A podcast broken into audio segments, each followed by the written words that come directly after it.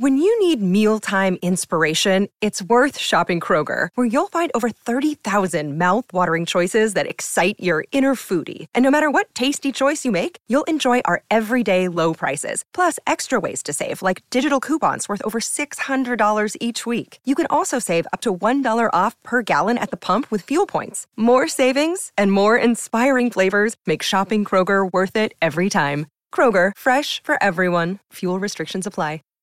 Save big on brunch for mom, all in the Kroger app. Get 16 ounce packs of flavorful Angus 90% lean ground sirloin for $4.99 each with a digital coupon. Then buy two get two free on 12 packs of delicious Coca Cola, Pepsi, or 7UP, all with your card.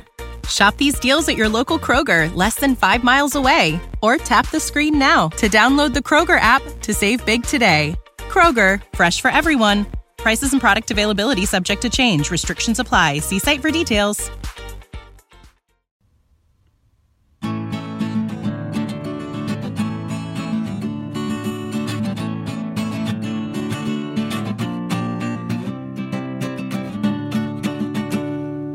Welkom beste luisteraars bij een nieuwe aflevering van History en Mythologie. Peter, welkom. Ja, welkom. Ik heb een verhaal gevonden, Peter, en daar wil ik het graag over hebben. Mhm. Eh, beste luisteraars, we zijn het al een eh, aantal keer tegengekomen. Oorlog is eh, no joke. Nee. het is niet leuk. Natuurlijk vanwege politieke en economische redenen. Mhm. Maar ook het, het lijden en ehm, ja, de, de tol die het op mensen heeft. Ja. Weet je? En dieren ook, maar vooral de mensen die, ja, die, die raken er kapot van. En het kost heel veel eh, doden en gewonden en weet ik veel wat. Het is ja, niet, niet iets leuks. Nee, nee. Maar het is wel heel interessant om over te praten. En eh, er zijn wel hele, hele, hele bizarre verhalen. Ja, het is ook vooral, er gebeurt veel in een oorlog. Hè? Er is natuurlijk vaak een technologische ontwikkeling. Eh, na een oorlog heb je opeens hele andere politieke verhoudingen met landen. Ja, het is heel, Ja. eh, heel interessant wat er Ja. allemaal gebeurt in zo'n korte tijd vaak. Ja, want ehm, ehm, mensen denken bij oorlog van, oh, het is altijd heel groot. Er wordt heel, ja, hele, hele grote veldslagen en zo. Hmm. Ehm, ja, dat, dat gebeurt niet altijd. Weet je, soms wel hoor. Mhm. En eh, dit is eh, de oorlog die we vandaag gaan bespreken, is er ook wel één van. Hmm. Want het is een beetje een. eh, we hebben het natuurlijk al gehad over de Eerste Wereldoorlog. En dit is er wel een beetje een voorloper van. Oké, Weet je, zo rond eh, 1880 tot eh, 1914 was er sowieso al, was de wereld al in een soort van, een, een soort van kwebbelende, beetje ruziezoekende staat, weet je. Mm, Want mm. eh, ja, het was, oh die, die vindt dit, die vindt dat. eh. ja, we waren allemaal een beetje aan het, wel een beetje nukkig, allemaal een beetje ja. laten Oh, ik ben de topdog. Ja, maar ik ben de topdog. Hm. Eh, ja, dat is eh, allemaal niet zo. eh, Nee, een oorlog ontstaat natuurlijk niet spontaan. Om te zeggen, eh, bijvoorbeeld 1914 is dan de Eerste Wereldoorlog begonnen. Ja. Maar er is natuurlijk wel heel veel aan vooraf gegaan, ja. ja, ja. En het is niet direct een voorloper, maar het heeft wel heel veel invloed gehad, denk ik. Want ehm, eh, de Eerste Wereldoorlog wordt gezien als de eerste echt moderne oorlog. Hmm. Maar eh, deze oorlog, Peter, dat was een beetje ja, een, een voorafje, zeg maar. Een voorbode van wat voor carnage en wat voor eh, slachtingen er plaats kunnen vinden Hmm. met moderne wapens. En ook wat er gebeurt als je hele domme beslissingen maakt met modern equipment. Tot aan hilariteit aan toe. Peter, ik wil met jou naar een, een minder bekend deel van de wereld. Dat zijn er niet heel vaak geweest, maar ik wil met jou naar Rusland en Japan. Want ik ga Oh. het over de Russo-Japanse oorlog hebben. Wauw, Russo-Japanse oorlog. Ja. Hmm. Het zit dus zo. Japan, na de restauratie van Meiji, dat eh, eh, de keizer kreeg meer invloed eh, in Japan. Mhm. Keizer Meiji dus. die, die werd keizer. En die besloot van, ah, weet je, we, we gaan westerse ideeën gaan we een beetje ehm, ja, gebruiken en daar een beetje naar, naartoe werken. Want het was duidelijk, weet je, de, ehm, de industriële revolutie heeft ehm, westerse landen op dat moment zeker gewoon heel machtig gemaakt. Dus het was wel belangrijk dat ze die technologie en uh, manier van oorlogsvoeren, dat ze dat een beetje na gingen doen. Dat ze dat een beetje zich eigen gingen maken. Ja. En uh, nou, in de late 19e eeuw was dat dus ook wel gelukt. Hmm. Weet je, waren ze wel een, een gemoderniseerde industriestraat. Ja. En ze wilden ook als gelijkwaardig worden gezien hè, met, de, met de westerse machten. Ja, inderdaad, ja. Ja, maar ze wilden ook hun uh, hun, hun eigen ding doen. Weet je? Dus ze waren ook wel uh, een beetje aan het kijken van, oh, hoe kunnen we uh, ons vergroten? Hoe kunnen we dingen koloniseren en zo. Dus hmm. ja, ze begonnen echt te, te, lijken op de westerse machten. Hmm. Beschaafd, Peter. Ja, beschaafd. Beschaving. Ze gaan beschaving verspreiden. ja. Oh. Um, en uh, ja, zo rond 1869 en 1873 was, uh, was er een politieke discussie tussen uh, de Japanse elite. Want um, ja, ze vonden dat Korea aan hun toebehoorde. Oh. Ja, dat, dat was, er was al wat aan voorgegaan. Japan is al een keer verslagen toen door admiraal Yushun Shin. Mm. Yi Shun Shin. Heel interessant verhaal, maar dat is ook honderden jaren daarvoor nog, volgens mij. Heel interessant verhaal, maar de Japanners die vinden dus dat Korea aan Japan te behoort. Mm-hmm. En uh, er waren een aantal die zeiden dus, well, ja, we moeten ze nu, uh, we moeten ze nu annexeren. En anderen die zeiden, nou, weet je, dat, dat, dat, dat kan nog wel even wachten. Uh, we moeten eerst echt, echt verder moderniseren voordat we Korea uh, ten oorlog roepen. Hm. Want Korea was dus nog niet zo ver als Japan. Die was gewoon nog ja. wat uh, ouderwetser. Uh, hoe noem je ja. dat? Nou, daar, daar, wordt, daar wordt in mijn bronnen niet heel veel over gezegd. Dus dat weet ik niet. maar het, het, is in ieder geval Korea, dat, dat, dat behoort aan Japan toe. Dat is een beetje het ding. Mhm. Maar waarschijnlijk wel, Japan was wel verder dan de meeste landen. Dus Korea was niet zo uh, gemoderniseerd als dat ze nu zijn. Nee. En als de Japanners toen, zeg maar. Nee, precies, ja. Maar ja, uh, er wordt wel gezegd van ja, weet je, uh, er, er wordt een vergelijking gemaakt tussen ja, het feit dat uh, Afrikaanse en Aziatische landen achterlopen, dat, dat, betekent, op, dat betekent dat, ja, dat, dat ze minderwaardig zijn, toch? Mm -hmm, yeah, ja, waren allemaal minderwaardig. Um, luisteraars, even voor de duidelijkheid. En zodat er geen uh, communicatiemogelijkheden. Ik ben sarcastisch. Ik vind dit verschrikkelijk. Het was hoe de mensen toen dachten. Ja. ik, uh, ik ben ook niet trots op het Nederlandse verleden, want wij hadden er ook een handje van om uh, ja. mensen uit andere landen als minderwaardig te zien.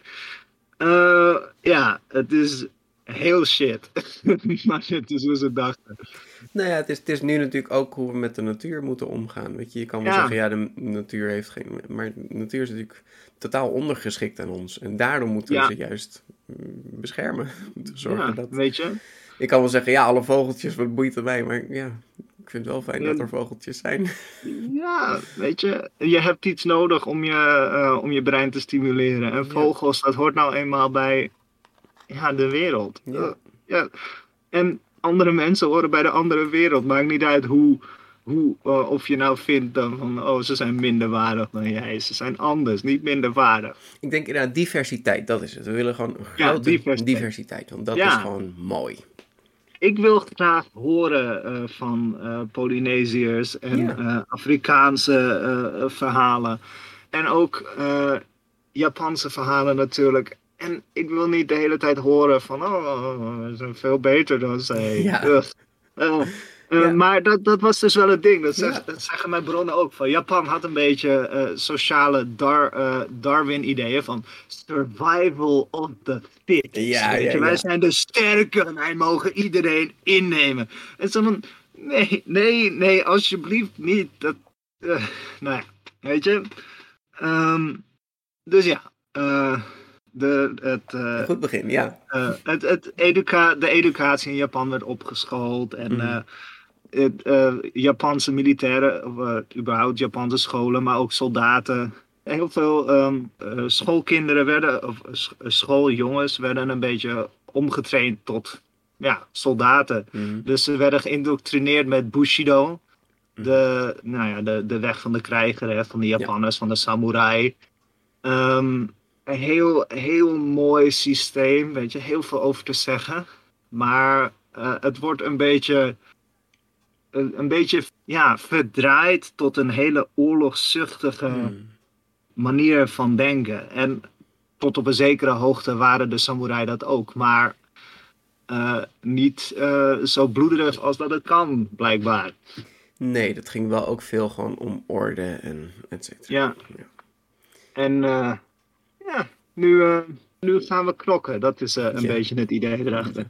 Um, nou ja, weet je, de, de normale mensen die leken ook wel een beetje um, uitbreiding te willen. Weet je, die wilden okay. ook wel knokken. Van, ah, ja dit is wat we willen. Ja, we zijn een groot land. Wij, wij verdienen dit gewoon. Ja.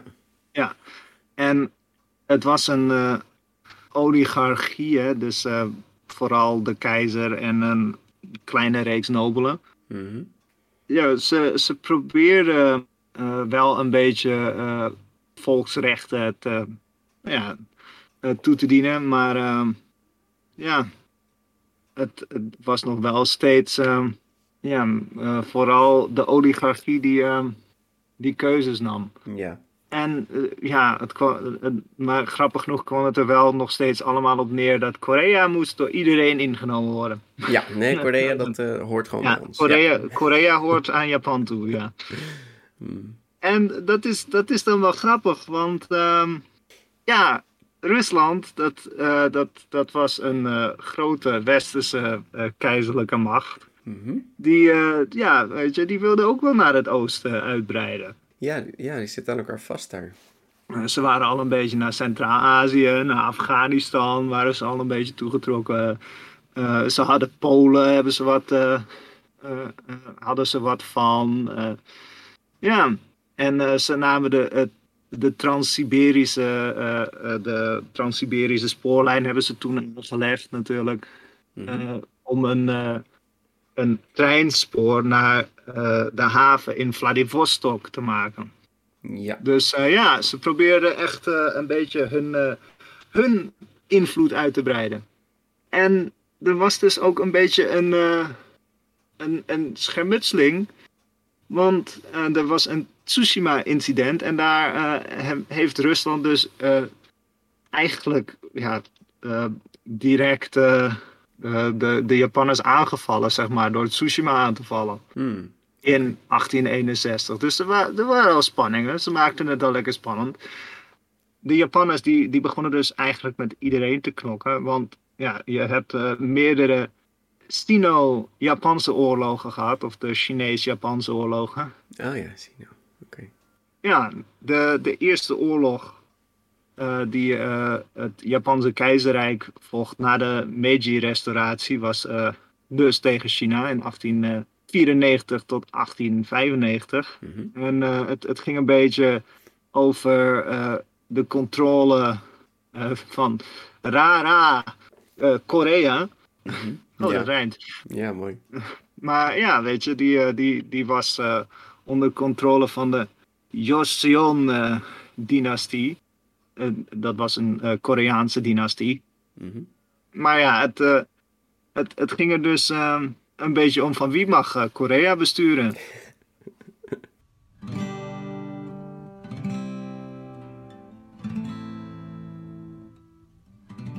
ja, de Koreaanse dynastie, ehm, de Joseon-dynastie in mm -hmm. Korea, heb je niet echt.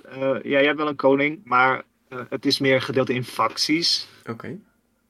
Dat wilden ze graag. Uh, er was steeds een koning, maar eigenlijk wilden andere mensen het ook wel. Mm. Dus um, er waren dus meerdere facties. En er was ook een, uh, er was een uh, conservatieve factie. En die waren pro-Chinees. En er was een meer reformerend kamp. En die waren pro-Japans. Wauw, oké. Dus, wow. Ja, er was in 1884 was er ook een pro-Japanse coup. En die werd door China neergeslagen. Ja. En ehm, nog een uh, opstand uh, van boeren die werd neergeslagen, of die werd door vraag van de Koreaanse regering, werd die neergeslagen door de, de Qing-dynastie uit China. Mm -hmm.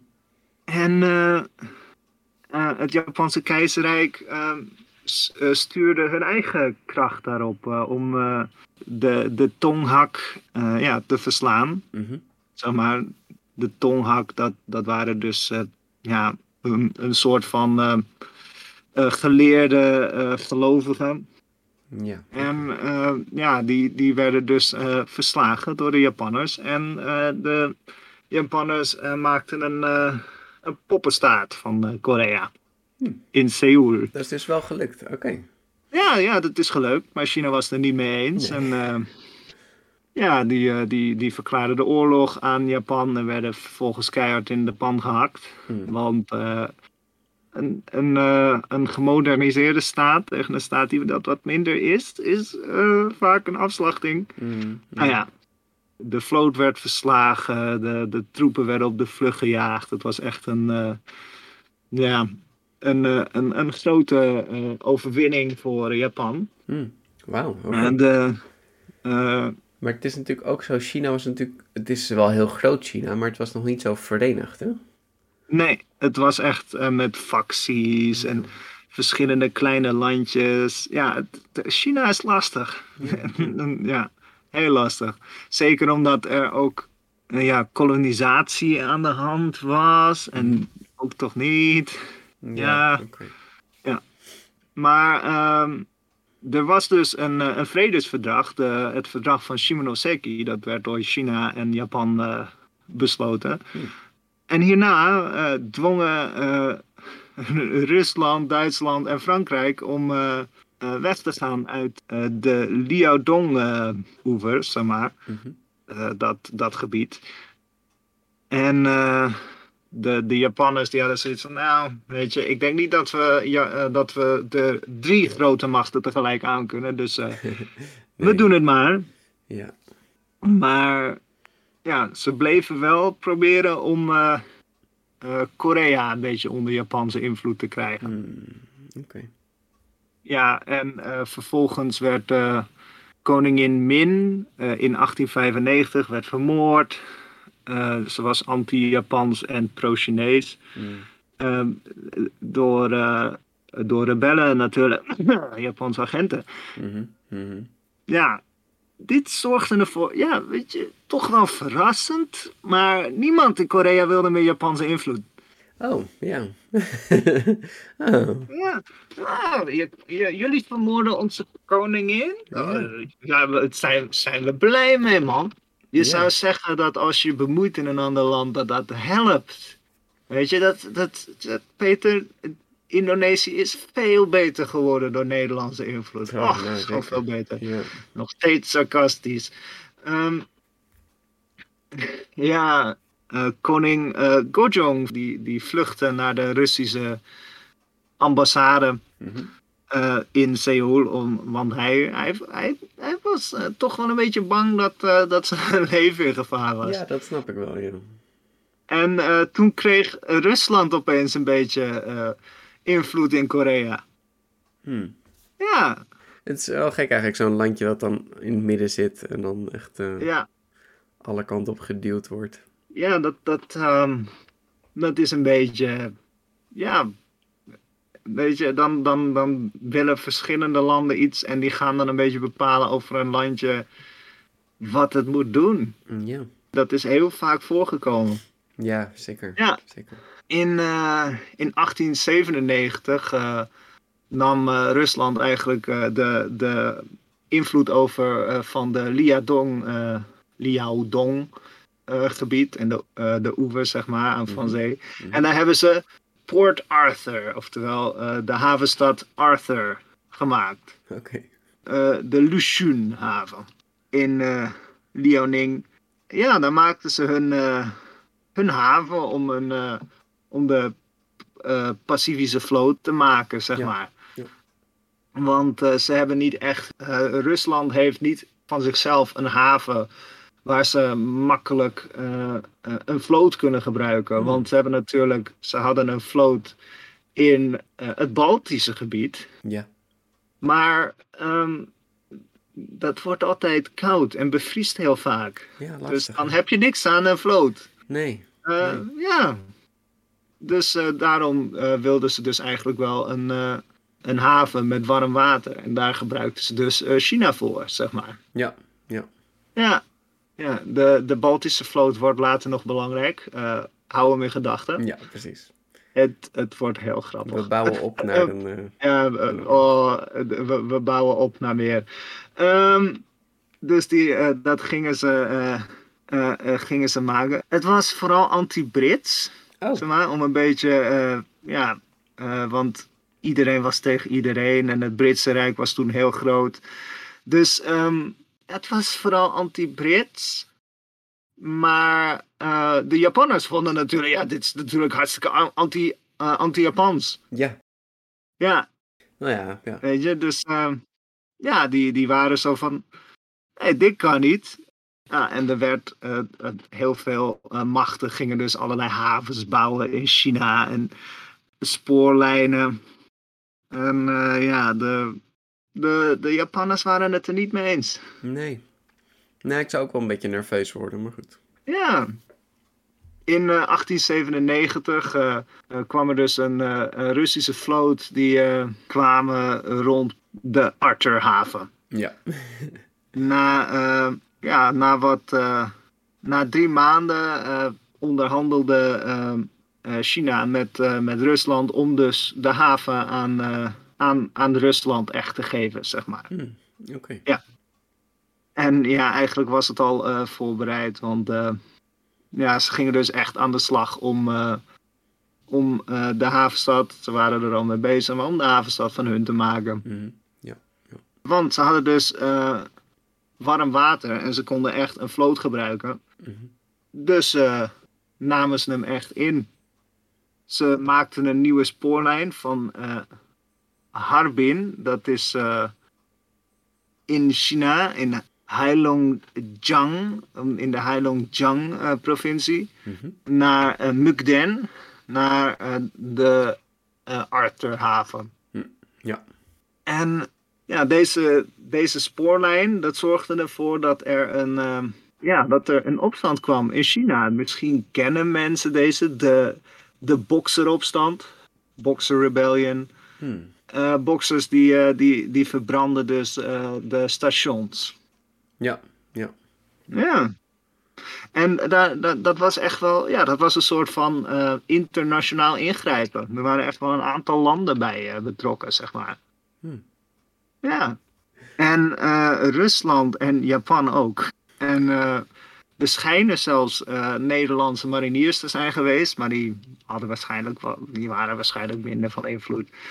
Ja, er was een uh, uh, achtlandige uh, alliantie die troepen stuurde naar, naar de bokseropstand.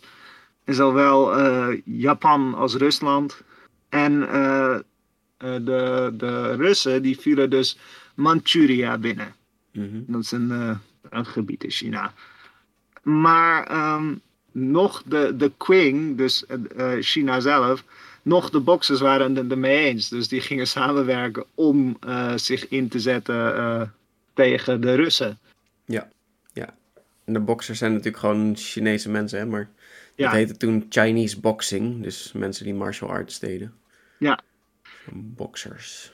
En uh, ja, eigenlijk werd Manchuria werd een beetje ingenomen door, door Rusland. Mm, Oké, ja. ja. de Russische troepen die, die ja, die, ehm, die maakten zich het thuis. En eh, ja, eh, eh, ze zeiden van ja, na de oorlog dan, dan gaan we wel weer weg hoor. Maar in 1903 zaten ze er nog.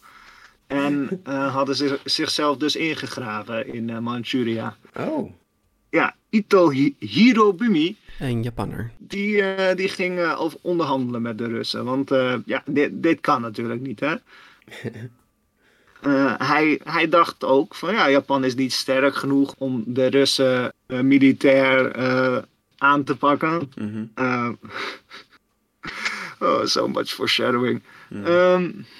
dus um, hij, hij zei van, nou weet je, um, als jullie nou Manchuria houden, dan willen wij wel uh, controle van uh, Noord-Korea. Of, uh, of, van het noorden van Korea. Toen was het nog niet Noord-Korea, nee, maar het noorden, het noorden van, van, Korea. Ja. ja. Ja, heel lastig.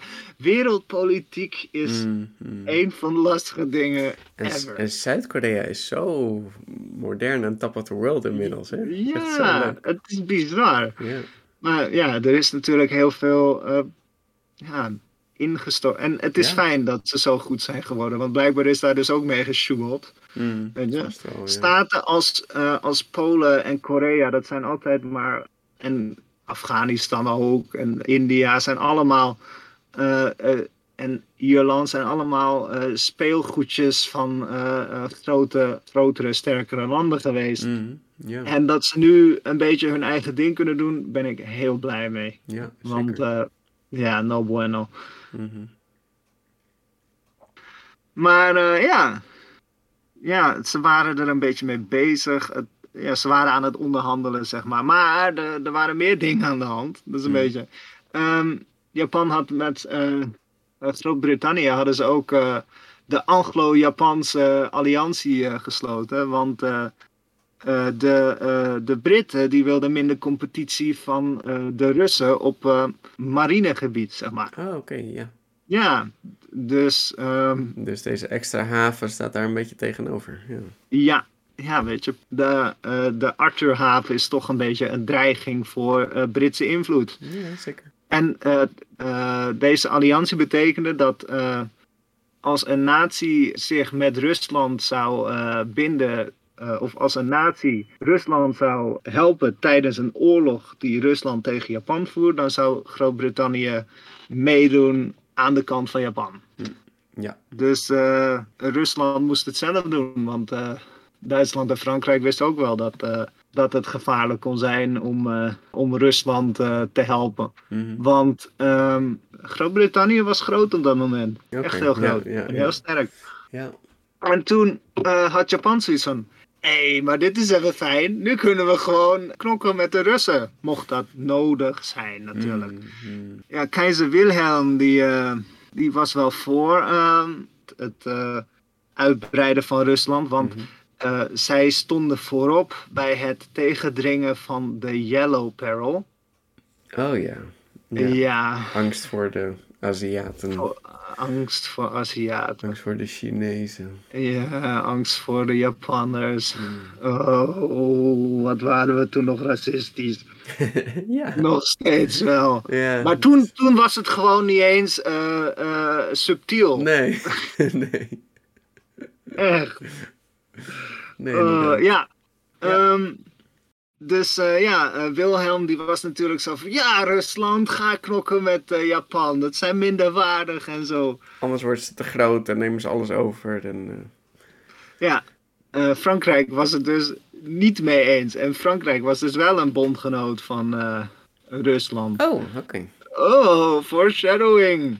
Dus ja, het is echt... Het, het spreekt over verschillende allianties en hoe dat uh, zou opbreken en zo. Mhm. Van, ja, uh, dit zou ervoor kunnen zorgen dat de Frans-Russische uh, samenwerking kan opbreken. En dus, dus ja, de, de Franse premier die zei ook van, weet je, de, de Franse-Russische alliantie die, die geldt alleen in Europa, hè, niet in Azië. en als, als Japan jullie aanvalt, dan sta je er zelf voor hoor. Oké, oké, oké. Ja, en Theodore Roosevelt, uh, zo'n goede gozer. Ja. Uh, ja. ja. sommige gebieden wel, sommige niet. um, die, um, die probeerde een beetje te, uh, te mediaten. Die, die zei van, ah, um, dit is niet de bedoeling. want de Duitsers die waren toch een beetje de, de Russen aan het opfokken. Dus ja, ja dat Yellow Peril, dat is niet helemaal handig.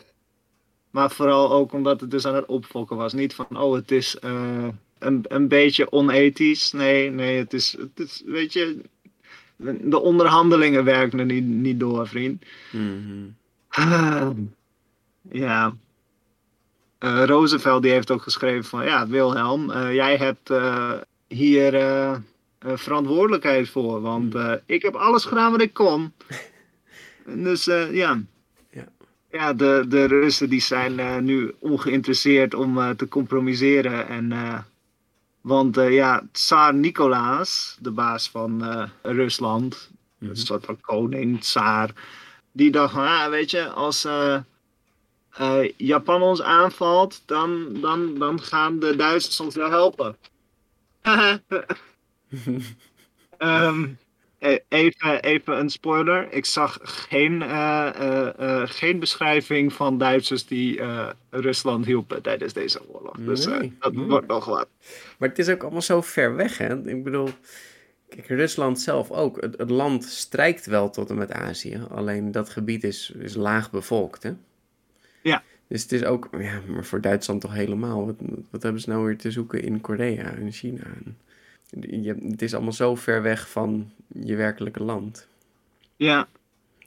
Nou ja, er, er werd heel veel onderhandeld. Hè, van oh, uh, Japan moet uh, ja, gestopt worden. Uh, en eh, ja, Wilhelm die speelde zijn eigen spelletje. Mm Ja. Want die, wilde, die waren bezig met het Tierpietsplan. En dat was het Duitse plan om de wereld over te nemen door invloed op zee. Net zoals het uh, Verenigd Koninkrijk op dat moment eigenlijk al had gedaan. Ja. Uh, want ja, ze wilden heel graag Groot-Brittannië's positie van grootste macht in de wereld overnemen.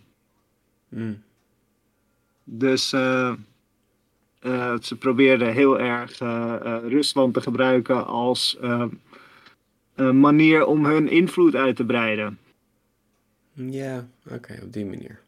Um, maar goed, blijkbaar dus niet zo van, oh, Rusland is een problemen, laten we zelf. Nee, want uh, het, het bleek dus uh, dat, uh, zoals beloofd, de Russen zouden weggaan uit Manchuria nadat de bokseropstand was,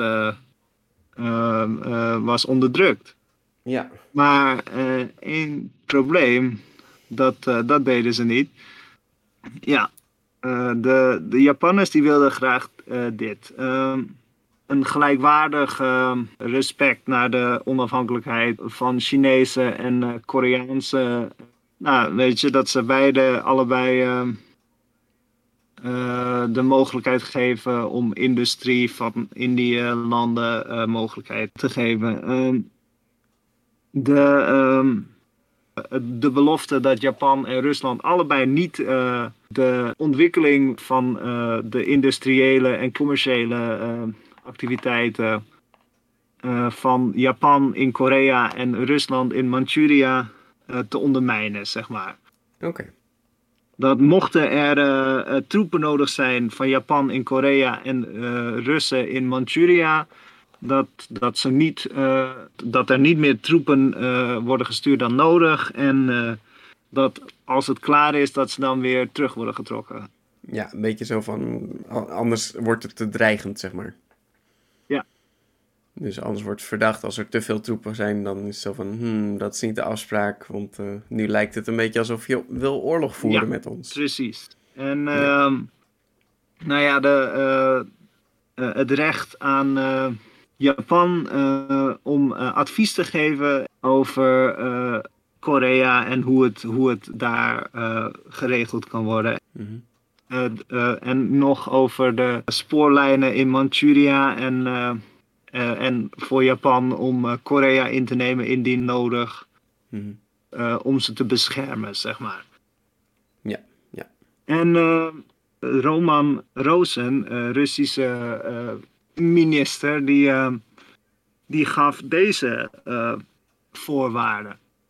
Die was zo van uh, gelijkwaardige rechten rondom de integriteit van het Koreaanse Rijk. Mm -hmm. Dat ze niet, of dat Rusland niet industriële en commerciële ondernemingen van Japan in Korea zouden dwarsbomen. Ehm, ja. Dat Rusland de interesse van Korea en het recht van Japan om Korea assistentie te geven zonder daar inbreuk te doen. Mhm. En erkenning dat Japan het recht heeft om, nou ja, zonder dat de ja, uh, of uh, dat er meer troepen worden gestuurd dan nodig. Ja. En uh, dat er in Korea van de 39ste parallel als een soort van neutrale zone wordt gezien. En dat, dat niemand daar, of van de, van de Japanners en de Russen, dat die daar troepen zouden mogen. Hm. Ja. Oké. Dus ja, dus ja, Rusland nam, nam steeds meer stappen terug. Maar Japan die begon, er begon steeds meer een link te komen tussen Korea en Manchuria. en die Japanners die hadden natuurlijk zoiets van, ja, weet je, we, we hebben nu een beetje een, een, een steun in de rug. Want Groot-Brittannië staat een soort van achter ons. En ja, de Verenigde Staten ook. Hm ja, uh, keizer Gojong uit Korea, die had ook zoiets van, ja, volgens mij uh, is wat uh, Japan en Rusland zo boos op elkaar maken, toch Manchuria. En die was er van, ah, weet je, ik, ik blijf neutraal. Oh. Dus Ja. ja, wat ik heel goed snap. Ja, Ja. zeker. Ja, ja en Hu Wede, de Chinese ambassadeur in Sint-Petersburg, die was zo van, nou, weet je, ik ga, wie, wie, ehm, wat is handiger, een Japanse of een, eh, eh, en dan was er van, ah, weet je, een Japanse overwinning is wel beter voor ons. Mm, Dus ja. ja. ja, weet je, we blijven neutraal. Maar eh, Japan is wel de enige, eh, enige macht die, eh, die, die in staat is om Rusland een beetje we- weg te sturen. Mhm. Mhm. Dus eh, ja, Wilhelm die stuurde weer brieven over naar Nicolaas. want ja, heilig Rusland, jullie zijn eh, gekozen door God om het hele witte ras te redden van de Yellow Peril. Mm. oh, god damn it. In ieder geval, ze zijn, ze zijn uitgekozen Ja. door God. Ik begrijp. En ze, en ze willen een grootmacht ja. worden. Ja, natuurlijk. En eh, het is natuurlijk een, eh, een harde, harde slag als eh, eh, Rusland Japan verslaat. eh, want dat is ook een slag voor Britse diplomatie. Hmm. Want dan zou Duitsland natuurlijk de admiraal van de Atlantische Oceaan en Rusland de admiraal van de Pacifische Oceaan worden. En dan gaan ze Eurasië Ja. samen overheersen. Ja, oké. En. Dan kunnen ze samen de Britse zeemacht aan. Ja, Nicolaas was, ja, was op zich wel eh, bereid om te onderhandelen met, eh, om te compromiseren naar Japan. Maar toen kreeg hij een letter eh, van Wilhelm en die zei dat hij een lafaard was. Hmm. Uh, ehm, Hmm. ja, en daarin stond ja, van oh, bescherm het Japanse ras, iets over de Yellow Race, de Japs, ja, eh, eh, eh, racist, racist, racist. Hmm. Hmm. Eh, Wauw, ja, en Nicolaas was nog zo van, eh, ik wil wel vrede. En Wilhelm die schreef, eh, wauw, jij onschuldige engel. Dit is Hmm. echt de, de taal van een onschuldige engel. Maar niet van een witte tsaar. Oh, ja, nee, inderdaad. Ja, Ja, ja. Vrede, dat is... eh, Ja. ik hoop dat Wilhelm eh, eh, zich beseft dat honderd jaar later mensen nu keihard neerkijken op zijn Domme gedachten. Wat de... Echt. De- de- je ziet dat als andere landen zich met de politiek van anderen bemoeien, dat het helemaal fout gaat. Het is echt zo... Echt. Ehm, dit zorgde er dus voor dat ja, diplomatieke oplossingen eigenlijk niet meer nodig waren. Hmm.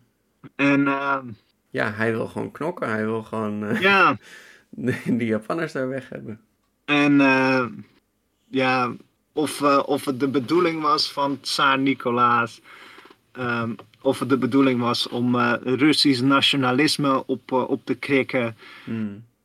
Ik weet het niet. Um, scholars zijn het er nog niet zo over eens, geleerden. Okay. Okay. Ja. Maar ze waren wel agressief bezig in Manchuria. Ja, ja. En uh, uh, Rusland die, uh, die, die, die heeft natuurlijk gewoon misrekend dat de Japanners niet, niet zouden vechten. Want ehm, Rusland heeft natuurlijk een, een veel sterkere landmacht en Mm. zeemacht. Mm. Oh, foreshadowing. Want deze gele aapjes, Mhm. uh, ja, die, die zijn natuurlijk minder waardig, weet je.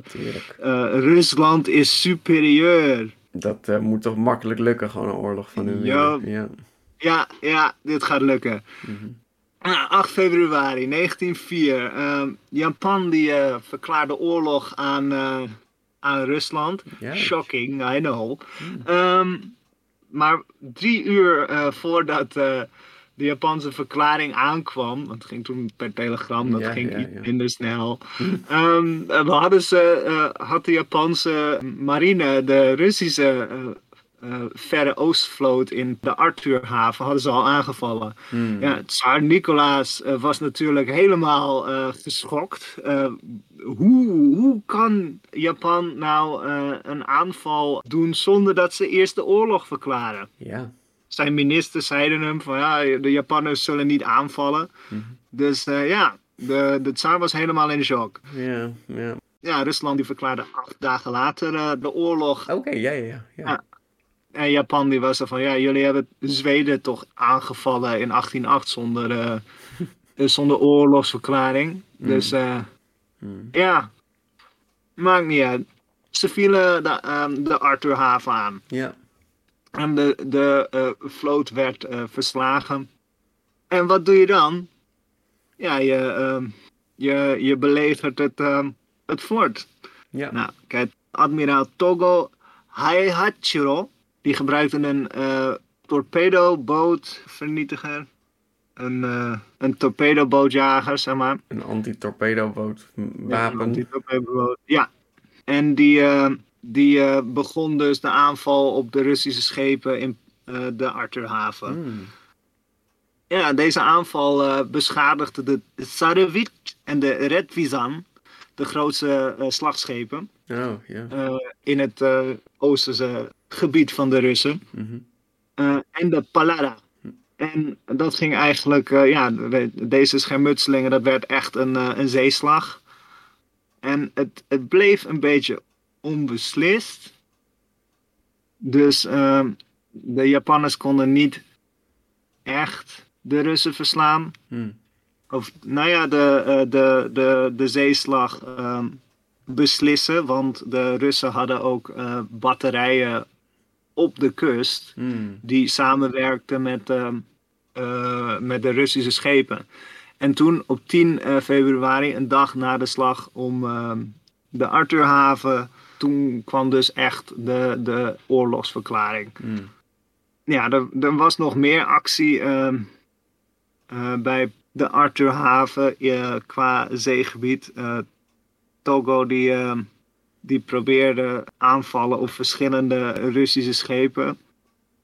Maar ze, eh, eh, dit zorgde er wel voor dat de Russische vloot niet echt uit eh, de Arthurhaven kon ontsnappen en echt de zee op, zeg maar. Mhm.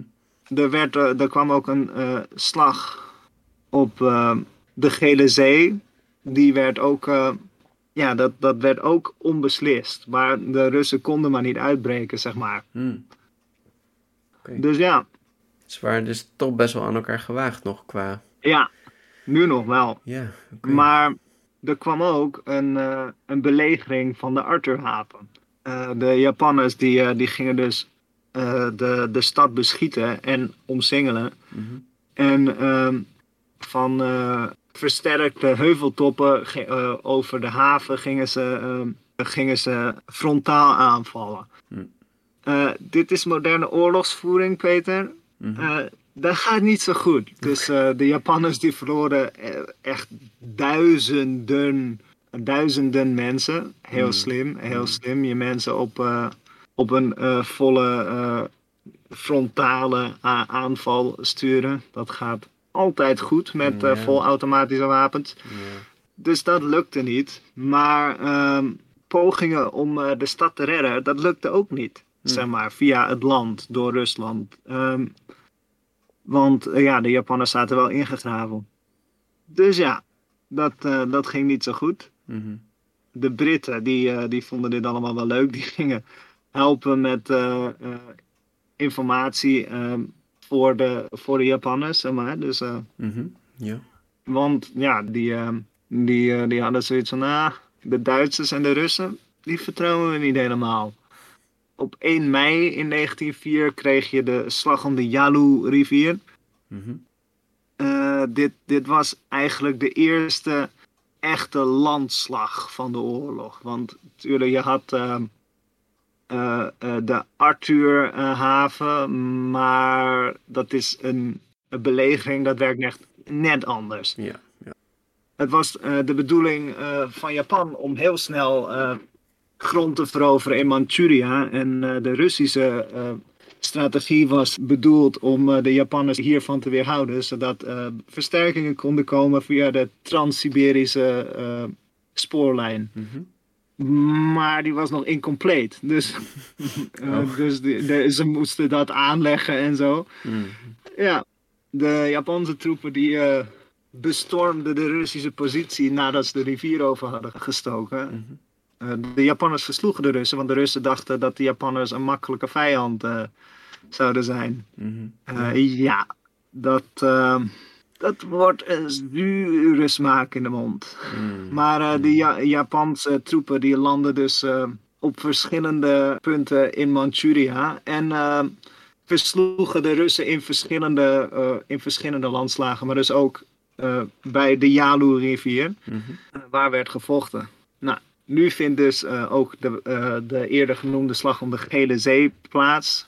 Deze is eh, onbeslist. Mhm. Maar ehm, Togo wilde graag het Russische vlagschip eh, zinken. Maar ehm, een, een, een ander schip, de Red Vizan, eh, die redde het, het, het vlaggenschip van, van de Russen door admiraal Togo's vuur weg te leiden, zeg maar.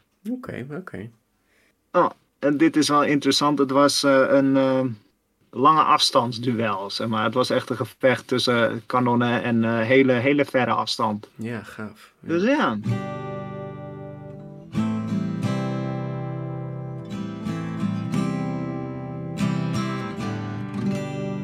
Ja, dit was niet zo handig.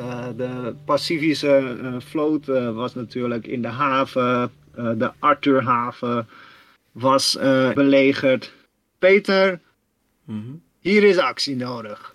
ja, precies. Ja, ja, nee, dit kan niet. Tsaar Nicolaas, ehm, weet je, wa- want wat doe je als je te weinig troepen hebt, Peter? Je stuurt versterking natuurlijk. Je stuurt dan versterkingen natuurlijk. Ja, ja. Ja. Maar hadden ze die dan nog wel? Hadden ze niet al alle soldaten hierop? eh? Nee, nee, eh, want Peter, ehm, weet je, Rusland heeft misschien niet heel veel ehm, zeegebieden, mhm. maar ze hadden wel een gebied in de Baltische Zee. Daar hadden ze ook een vloot. Oké. Dus het is wel een geniaal idee. We sturen een vloot Mhm. die in de Baltische Oceaan ligt, Mhm. helemaal naar Japan. Eh, ja. Ja.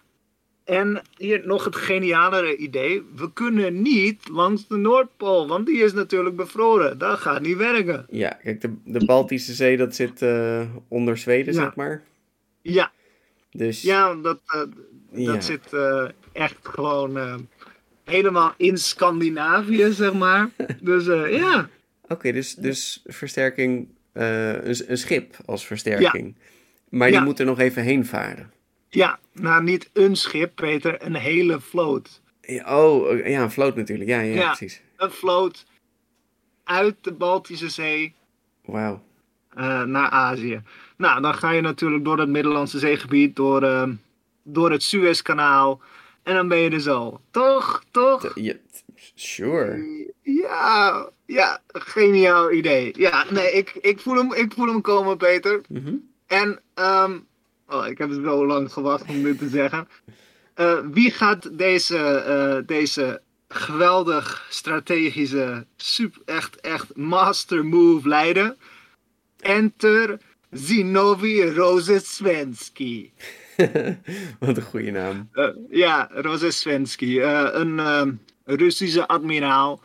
En ehm, eh, hij eh, eh, was de zoon van een, een, eh, een physician in eh, Sint-Petersburg. En eh, op 17-jarige leeftijd ging hij bij de Russische marine.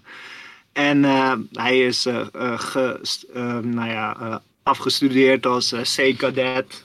En hij kon Engels en, en Frans spreken.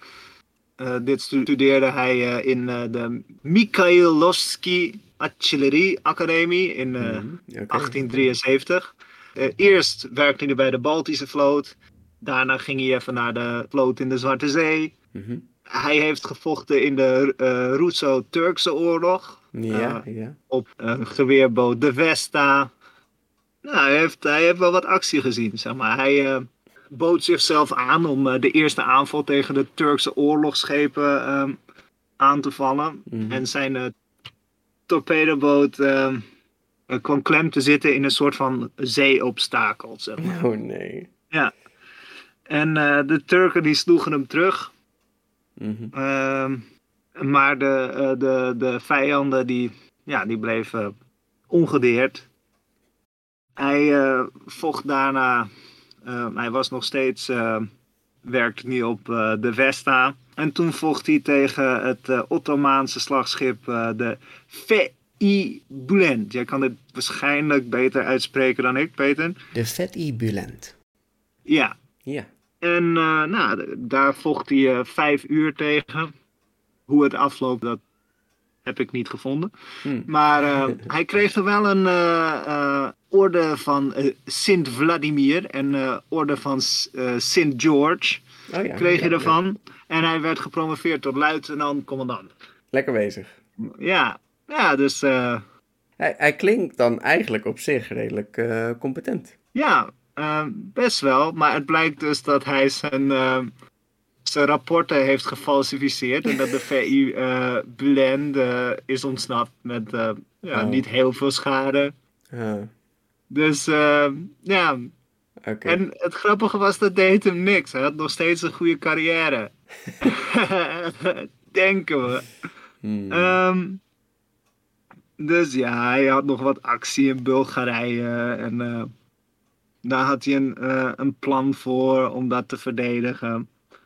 Hij, ehm, ja, hij deed allerlei eh, rondvaren. Dus hij, hij was een, een vrij goed, ja, toch wel een vrij ervaren zeeman. Ja, ja. Dus eh, ja, deze man stuur je natuurlijk op het beste plan ever. Eh, zeker weten. Ja, nou, dus we gaan natuurlijk op pad met de nieuwe Baltische, maar dus nu de tweede Pacifische vloot. Mhm. Maar dat worden ze pas als ze in eh, het Pacifische zeegebied aankomen. Maar Peter, Ja.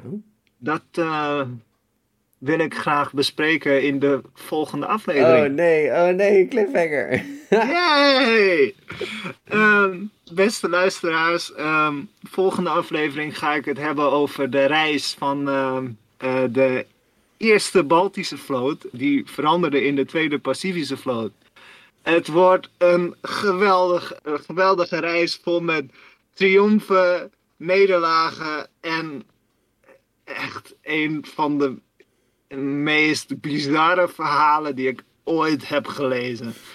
Nou, probeer er niet eh, over, over te lezen, maar eh, het is hilarisch. Ja. Peter, eh, het was een beetje een, eh, een politiek depressief verhaal. Zeker, zeker. Ja, erg oorlogachtig. Ja. Ja, ja, en dat gaat zeker verder in, eh in volgende aflevering, maar eh, stay tuned. en 上手だにゃ。さようなら。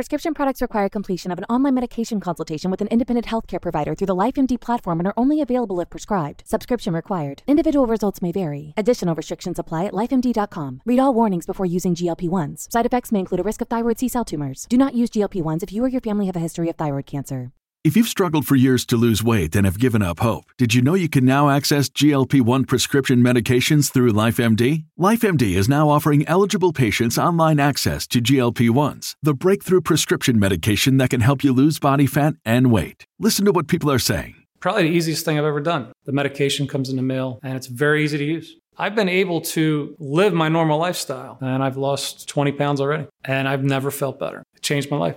And here's the best part your insurance may cover 100% of the cost of your medication. So go to trylifemd.com to have your eligibility checked right now. Get started today at trylifemd.com. That's T R Y L I F E M D.com. Save big on brunch for mom, all in the Kroger app. Get 16 ounce packs of flavorful Angus 90% lean ground sirloin for $4.99 each with a digital coupon. Then buy two get two free on 12 packs of delicious Coca Cola, Pepsi, or 7UP, all with your card. Shop these deals at your local Kroger, less than five miles away. Or tap the screen now to download the Kroger app to save big today. Kroger, fresh for everyone.